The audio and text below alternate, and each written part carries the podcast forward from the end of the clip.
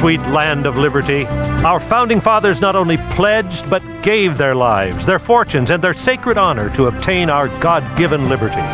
Now it's our turn. Liberty can only thrive if it's alive in the hearts of a freedom loving people. I'm Dan Matthews, and I'm pleased to welcome you to Freedom's Ring. Here's our host and constitutional lawyer and minister, Alan Reinach. Okay, welcome back to Freedom's Ring, my friends. You know, one of the elements of religious freedom that's been in the courts and in the Supreme Court has to do with the freedom of religious institutions to determine who their employees are, who they're going to hire, who, who's going to represent them, and something called the ministerial exception. We're going to find out a little more about it and about how it can be abused, because I think this is a very interesting case where religious freedom has become a cover for pretty flagrant racial animosity and discrimination. It's a troubling story, and it shows that we still have a ways to go with where the law is at. Our guest is attorney Bradley Girard, litigation attorney with Americans United for Separation of Church and State. Bradley, welcome to Freedom's Ring. Thank you so much, and thank you for having me. So, you represent Greg Tucker, a high school teacher in Colorado. Uh, tell us why he's in court and why he no longer has a job. Sure. So, Greg Tucker is a teacher at a Christian school in Colorado, very dedicated, and much beloved teacher. And he noticed that there was a culture of rampant racism among some of the students at the school.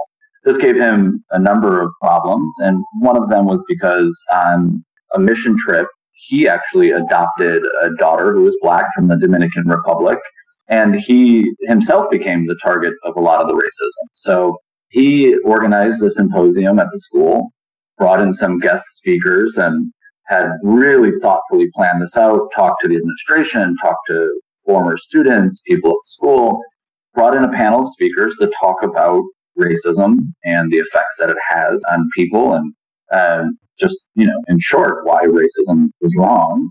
And assembly was very well regarded, but a small handful of parents, those who were parents of the children most responsible for some of the most um, racist events, uh, started putting pressure on the school and saying, if you don't take care of this, um, if you don't fire him, we are going to yank our students from the school. You won't have our students anymore. And so the school finally buckled and fired him. So he brought a lawsuit saying, you know, the federal law against discrimination makes it illegal to fire somebody for standing up against racial discrimination. And the school said, well, and you are a minister and therefore we don't have to follow that law. What were some of the racial incidents that prompted him to want to address it in this manner with the assembly? Um, so one of the most heinous was that at a at a football camp, some of the students dressed up in KKK hoods were mock executing minority students. It was not uncommon to hear the N word, to have racist memes being passed around by students. Um, after one assembly that he did, the students had a chance to give anonymous feedback on the assembly. Um, he had a couple of students say things like N word father, um, making remarks about him and his family. And that was that was a, an assembly that was unrelated to anything. And it was just those sorts of events were popping up. Um, so he was a subject as a employment lawyer, I would call racial harassment. Yes, yes. Is that one of the claims in the case? A harassment claim? No, because the harassment was by the by the students. It was more of a retaliation. Um, that once he decided to stand up and say this is this is wrong, then the school took action against him. So, what's the status of the case? But before we go into the status of the case, explain to our listeners what this ministerial exception is all about. The school says, well, you're a minister, therefore we can do whatever we want. Uh, we don't have to worry about discrimination law. Why is that? So the ministerial exception is a doctrine that's been around for a little while, about 50 years now. And the core idea is one that I think a lot of people will really understand and get on board with, which is that churches, religious organizations, they have a First Amendment right to choose their message, to choose their doctrine. And related to that right, then, and kind of necessary to really have that right, is that you get to choose who delivers that message. You can't can't control your message unless you can control who delivers it. And you know, people think about that as you get to choose your clergy, you get to choose who are your actual ministers. Now, the Supreme Court in 2012 um, took the first of the ministerial exception cases that it has decided and said, well, in some instances, employees like like teachers at religious schools can be ministers. Now, in that first case, the employee, the teacher, was actually a commissioned minister, had done extensive training, taught religion courses, um, all of that. And so it expanded the doctrine a fair bit then. But now what we're seeing are employers just trying to categorize basically everyone as as a minister, even though they might not really have significant religious responsibilities.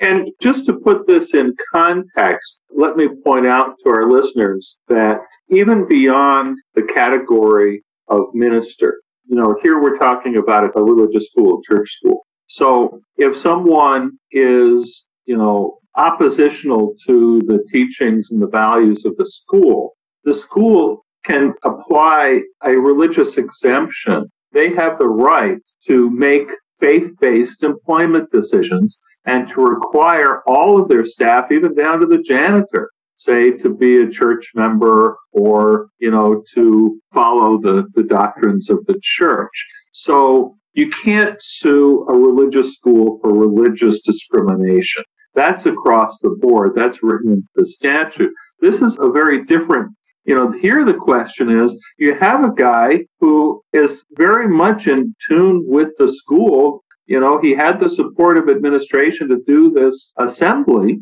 and he's trying to teach, you know, some basic values about race and to racists. And they pressure the school to fire him because of what amounts to egregious race discrimination. So I'm wondering how many of our listeners really think that a Christian school should have just a blanket right to discriminate on the basis of race? Uh, you know, that's, I think, what the issue is here. How are the courts looking at this so far?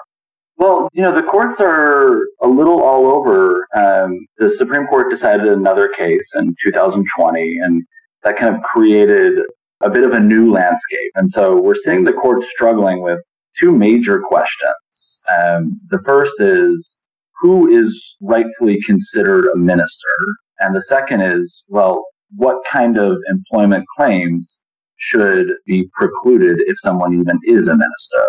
And the courts are really trying to figure that out right now. But what we're seeing, and I think is really unfortunate, a very small group defendants in these cases push very, very broad uh, for a very broad reading of the ministerial exception. Now, we at Americans United work with and represent a number of faith groups uh, as well who say, "Wait a second, this is this is bad for us. This is bad for religion. This is not a way that we want the law to be made or for society to think about religion um, in just you know a kind of carte blanche excuse to get out of any sort of law. And even if you look at people like Greg Tucker or a number of the other clients who I serve, you know, he is and has been a devout Christian.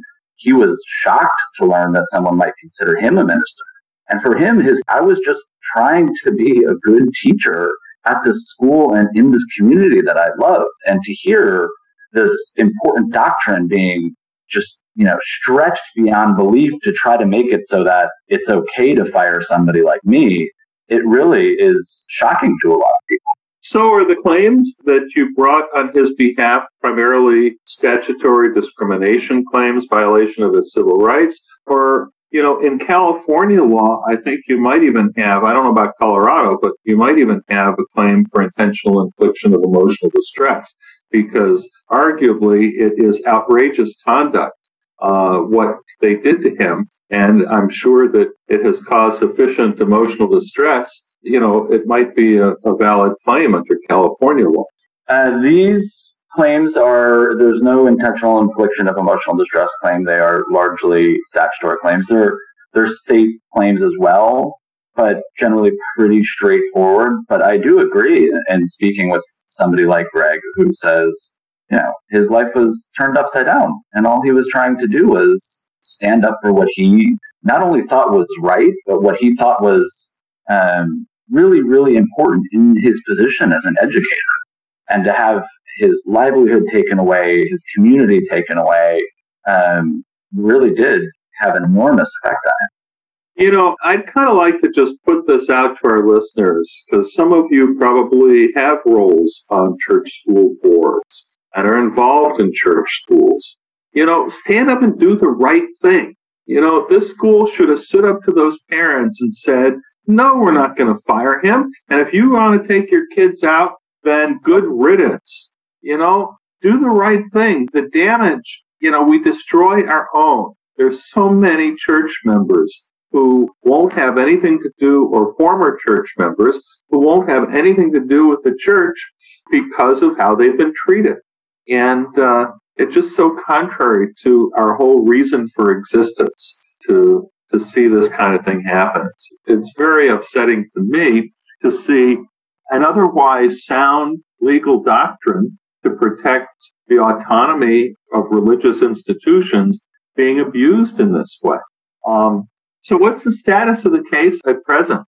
So, the trial court said, you know, uh, the school did not show enough proof that Mr. Tucker was a minister. Really? Um, wow.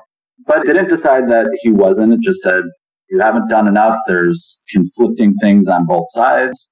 He had some religious duties, the, the way that I think you know, most employees at a religious organization will have some religious duties. And the school filed, in a pretty unprecedented move, filed an immediate appeal, um, even though the case isn't over. So the appeal is in the 10th Circuit and the federal court system. Um, the case was argued about a month ago now. Um, our argument in part was, you know, this case should be sent back down to trial court, let it go through, let him try to adjudicate his case the way that any employee would. So we're waiting to hear what the Court of Appeals has to say right now. Well, I certainly wish you the best. My last trip to the 10th Circuit, uh, we won a uh, Sabbath discrimination case against uh, Kellogg uh, some years back, um, not that long ago. So uh, we certainly want you to keep us posted and uh, look forward to hearing the outcome. But yeah, you're right. Typically, unless there's a final decision from the trial court, the case goes on trial. It doesn't get an appeal. So I rather think that uh, the 10th Circuit really should be sending this case back down for trial. Is, is how it sounds, but you never know. We certainly hope. You're going to do, right? That's right. That's right. We certainly hope so. And, you know, I really appreciate the conversation and the, you know, the nuanced view of this is, it is a fundamental decision for religious organizations to be able to choose their leaders. But you know, it really distorts and weakens the value of that when you try to apply it from everybody, you know, from janitors to football coaches to say everybody's a minister. And right. we're really fighting for the proper interpretation of that. Well, we're out of time. Our guest today, Attorney Bradley Girard. We've been talking about a very interesting ministerial exception case out of Colorado. We will keep you posted. Bradley, thanks for being with us on Freedom's Ring today. Thanks so much, Alan. As we close, remember, folks, at Freedom's Ring, we don't just talk the talk about religious freedom, we help workers, especially, with their religious discrimination and harassment cases. You can check out our legal resources page at churchstate.org, churchstate.org. This has been Freedom's Ring. I'm your host, Alan Reinach. Until next week, let freedom ring.